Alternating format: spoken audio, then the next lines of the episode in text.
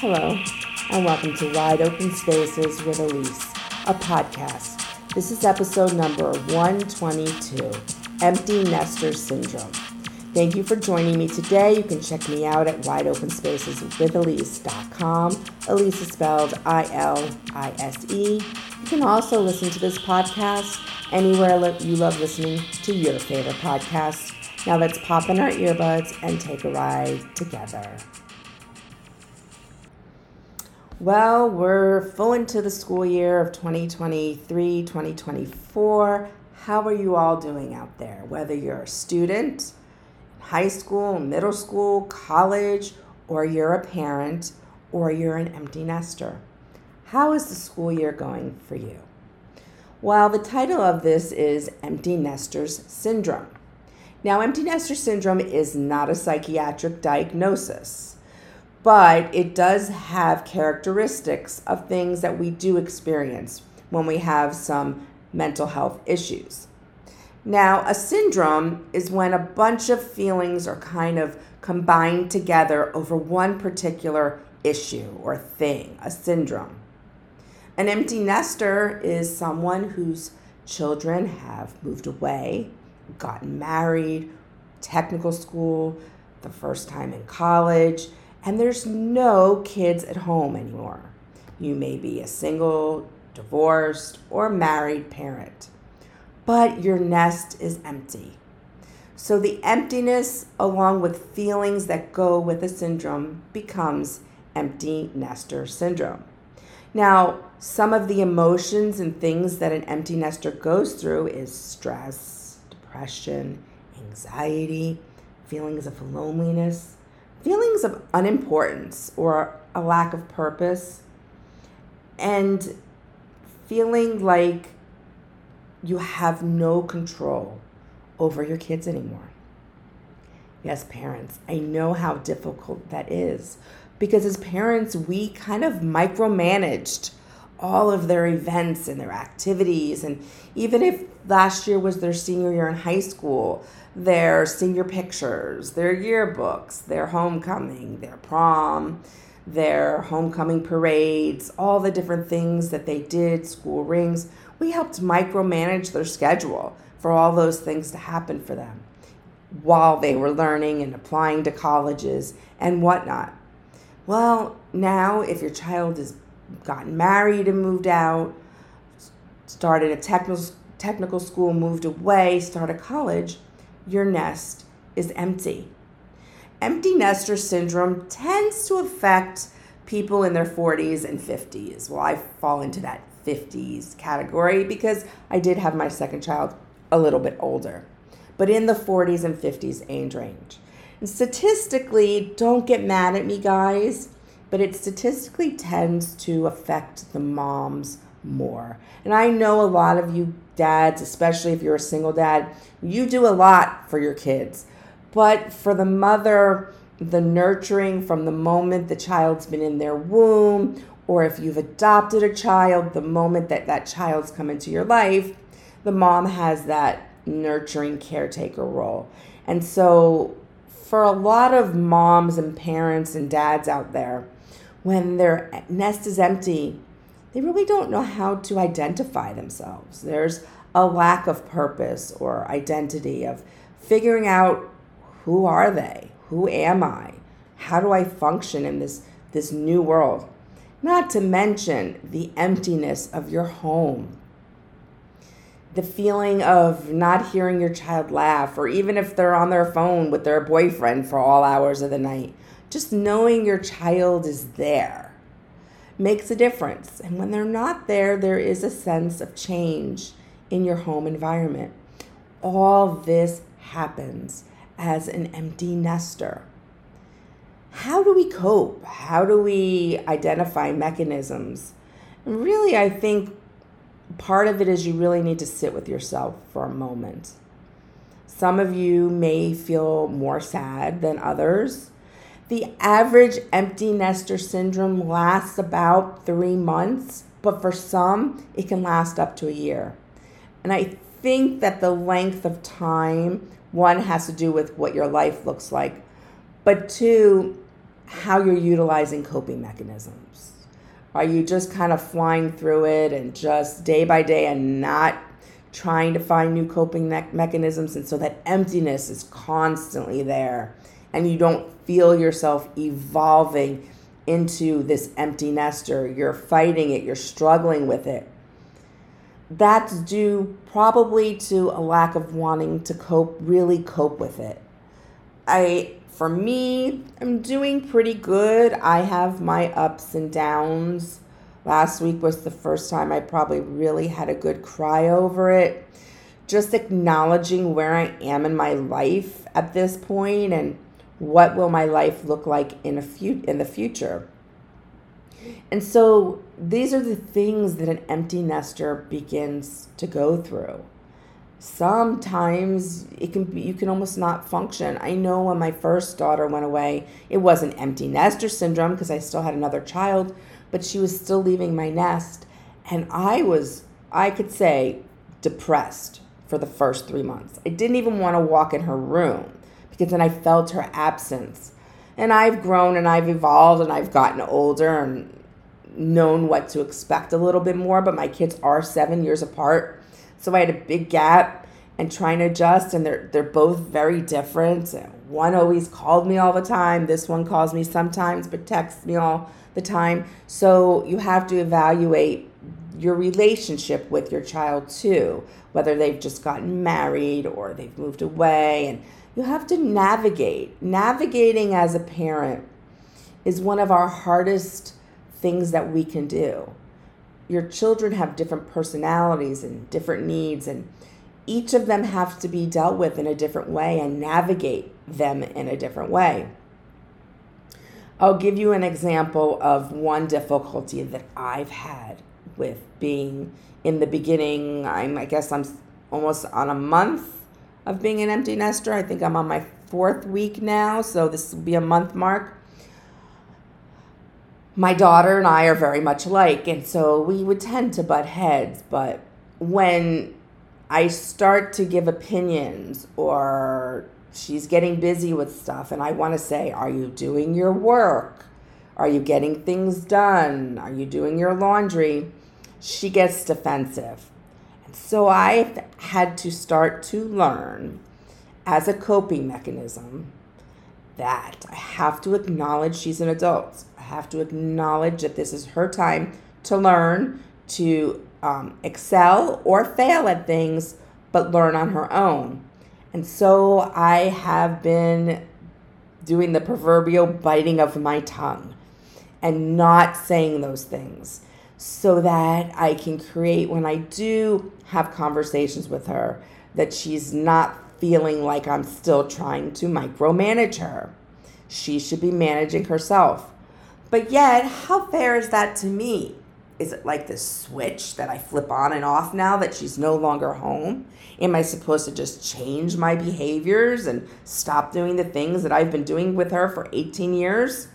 It's really difficult as a parent to flip that switch and immediately go from child at home, helping them with things and teaching them things too. Now they're on their own and having to really learn some of those life lessons on their own. Even though I may have gone to college and I've experienced some of the things that she is, she has to learn on her own.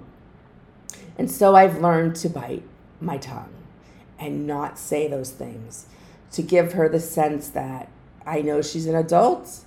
I know that she knows the right thing to do, and I have to trust in that if you are finding that your newly bird that's flown from the nest is getting angry at you because maybe you are struggling and you're overstepping sometimes. The best thing you can do, honestly, is talk to them.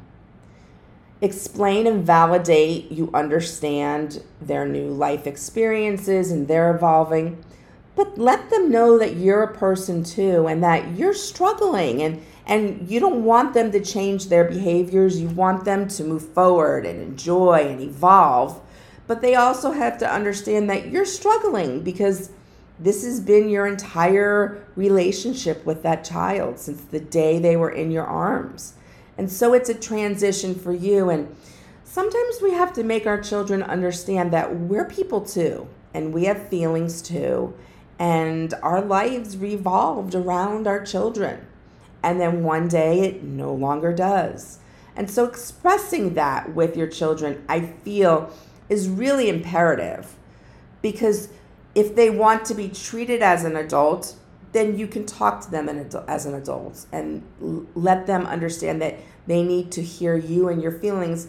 Because let's face it, as a parent, we don't really sit a lot and talk about feelings when we're struggling with our child or their behaviors. You might say, I'm angry, I'm disappointed, but we don't really dig deep and talk because really that's not the role. We're supposed to try to help them do different difficult situations, give them some advice, and let them grow from it. So as they're transitioning to an adult, they need to start to look at you as you're an individual and a person, and you're going through this change just as well. And I get it. It's not so easy, and sometimes they don't want to listen. But you may have to use little cues like, could you give me five minutes to listen? I'd like to tell you how I'm feeling. I'd like to tell you what I'm going through. And they may be a little resistant, but if you continue with this coping mechanism of expressing to them that I'm going through change, I'm not asking you to change, I'm not asking you to do anything different than you are. I'm just asking you that when I feel like I'm putting my two cents in a little too much, understand that I'm trying to change that, but it's a it's a habit and a behavior that I've been doing for 18 years and now I have to transition with you while you're transitioning into your new life. So open communication is a great great coping mechanism. I have felt that a little lonely, even though I know there's people out there who are empty nesters, including my friends. But you kind of feel like you're in this world and nobody knows what you're going through and the struggles you're going through and how every day you have to plan for yourself and identify ways to keep yourself busy in a new way. I'm finding that I need to get up because I don't have to get up, but I need to get up and I need to get dressed and I need to be doing something during the day to feel productive. And that's a big thing, especially if you're a stay-at-home parent or a parent with so many nowadays, right, who who work at home. So finding those things because you have more of a flexible schedule, keeping that routine for yourself can be vital. Okay, so here's some coping mechanisms that I've identified that I've used myself, that I've seen others use, that I've encouraged clients to use when they've been an empty nester. If you can't get all these as I'm talking, go to my blog at wideopenspaceswithelise.com and you can read this blog and you can see the full list of coping mechanisms that I am suggesting that might help you. One that I would recommend is reaching out to friend, friends and family who have gone through this before and express your feelings of your fear that of your child's safety. I mean, a big thing when a kid goes away, especially to colleges, are they safe? Are they walking with a partner, a friend? Are they walking in the dark alone? Are they paying attention to the, the atmosphere? When they're going to a party, are they watching their drinks? I mean, it's very stressful. These are all the thoughts that go through a parent's head, not just an empty nester, but a kid who started college or moved to a different city, you know, a, a hip and hop city like maybe Nashville, where they know there's a lot of bars and things going on. So talk to somebody who, family or friends who you know have been through this and see how they've coped. And even just having to express this to them will be a big relief and they'll probably calm your fears down. Let's face it, we all get stuck in our heads sometimes, and our fears, fears can become irrational. Another one, improve your social life. I know, yes, it takes work to improve your social life, but nothing in life comes easy or free, and it does take work.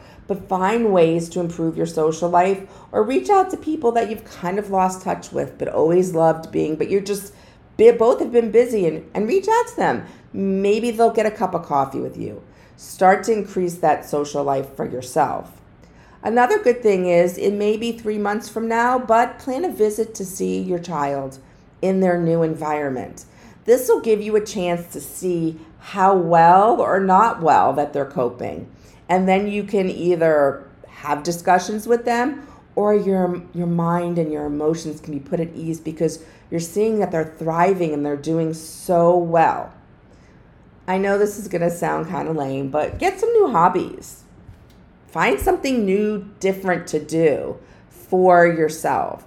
I just bought myself a crystal singing bowl, a big one, 10 inch singing bowl, and I'm learning how to use it.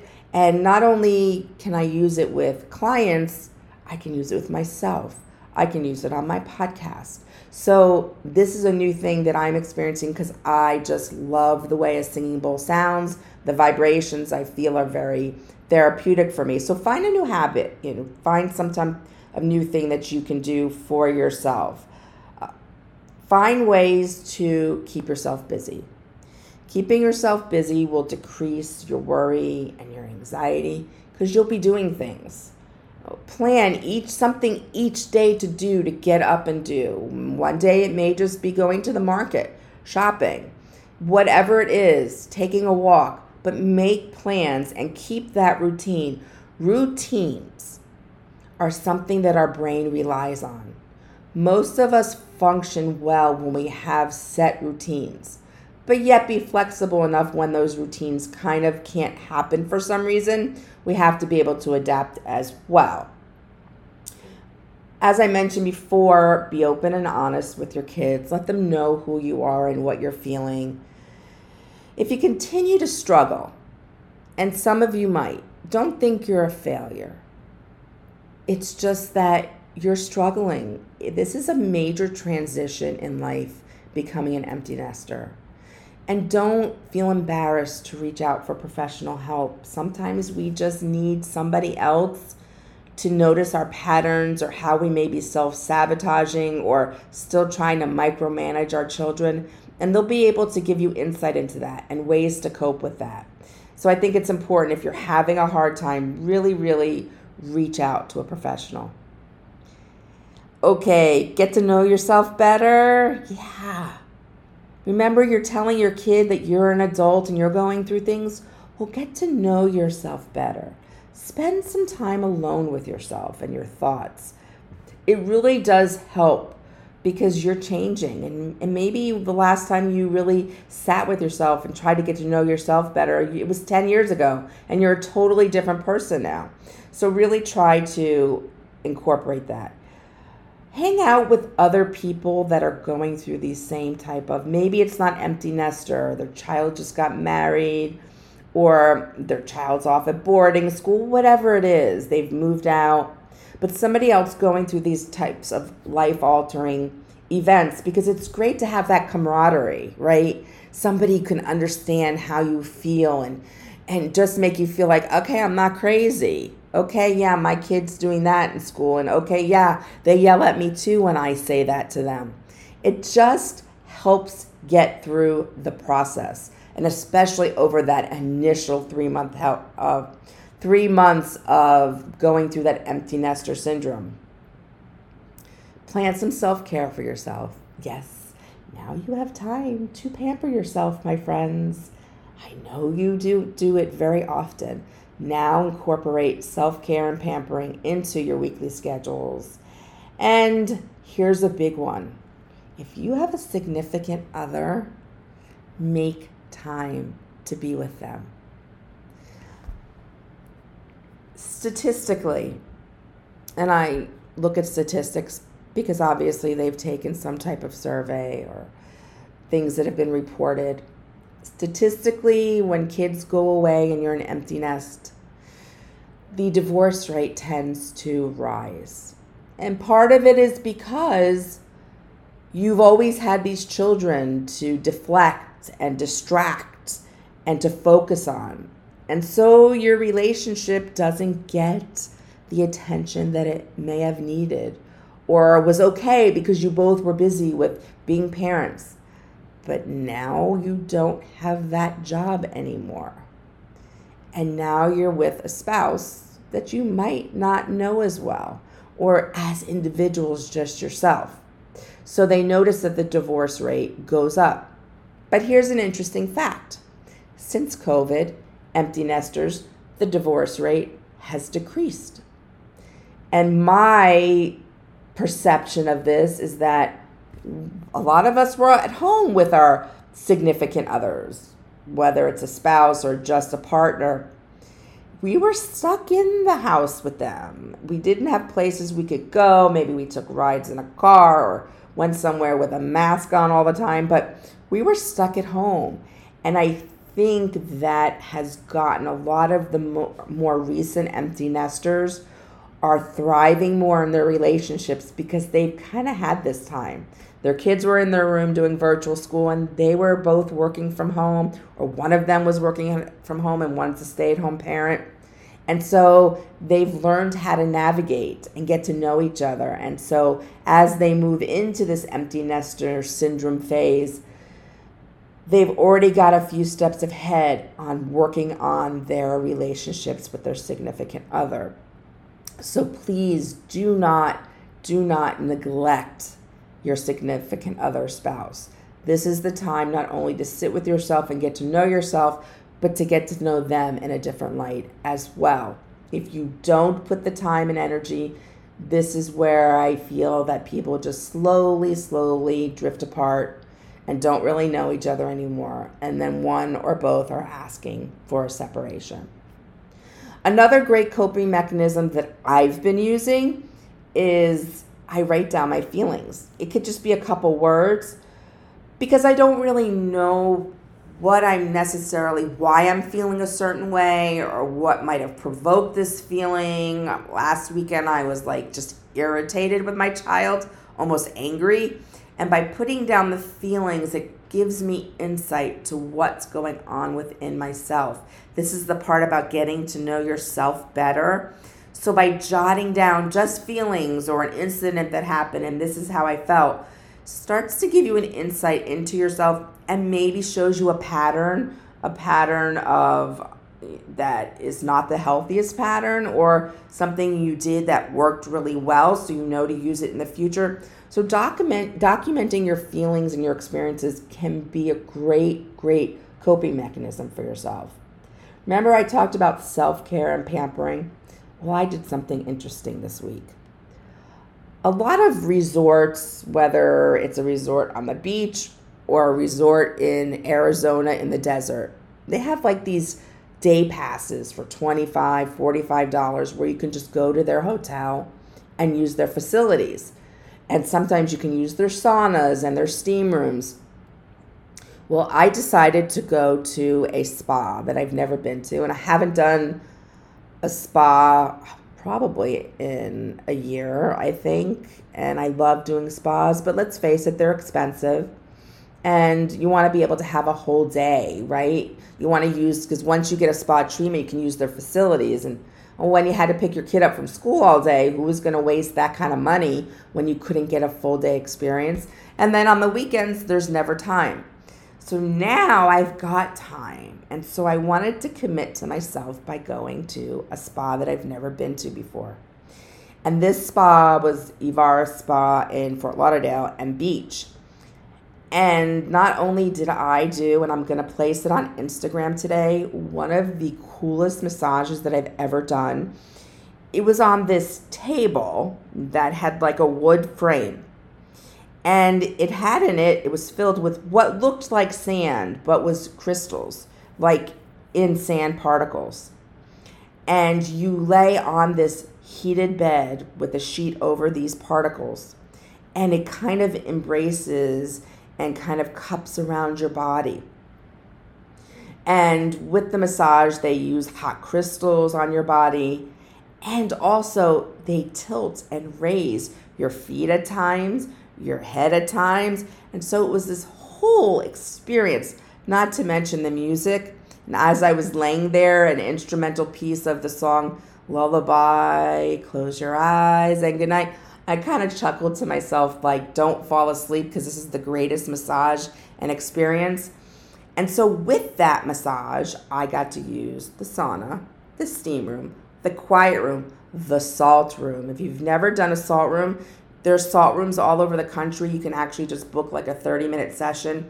Great for your lungs, your nasal passages, like if you suffer from allergies or asthma. So they had the salt room, the quiet room. We had lunch. They had sun decks with um, lounge chairs and umbrellas, and we could go down to the beach and get a lounge chair and umbrella on the beach if we chose to, to feel the sand between our toes. It was an eight hour experience because I had the time now to pamper and take care of myself. And one of the biggest things I have to say to you, empty nesters, whatever your financial situation is, there are ways to pamper yourself, to take care of yourself. Go on Amazon. I'm doing this for a little girls' get together with friends. There are so many inexpensive products out there that you can purchase to pamper yourself at home. I purchased these eye masks that when you open them up, they heat up. They're disposable, and you put on you put them on your eyes to decrease puffiness, relaxation, and they even say they're great for migraines. I'll be placing it on my website with my Amazon favorites. But there's things like booties that you put on that have eucalyptus and nourishing things and and face masks, and I could go on and on of all the cool things that are on there. So if you can't afford a spa, bring the spa to your home. Maybe have some friends over and have a little spa day in your house. If you've got a community pool or a pool in your apartment complex, go hang out by the pool with some friends.